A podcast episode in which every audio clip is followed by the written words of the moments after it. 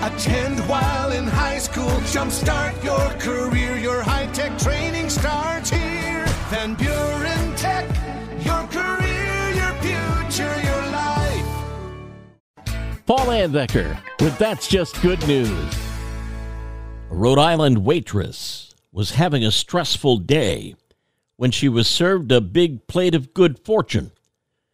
Jennifer Vernazio, a waitress at the Big Cheese and Pub in Cranston, Rhode Island, was late for work because she was trying to find a sitter for her three year old and was feeling a little more stressed than usual.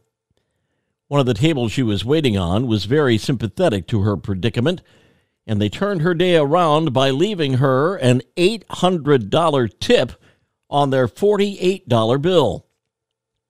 Jennifer says to the gentleman and his wife who left that generous tip, I just want to say thank you so much. It meant a lot. The money is very much appreciated. It helps out no matter what.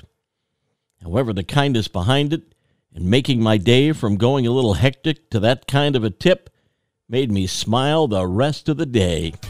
And that's just good news. Have some good news to share?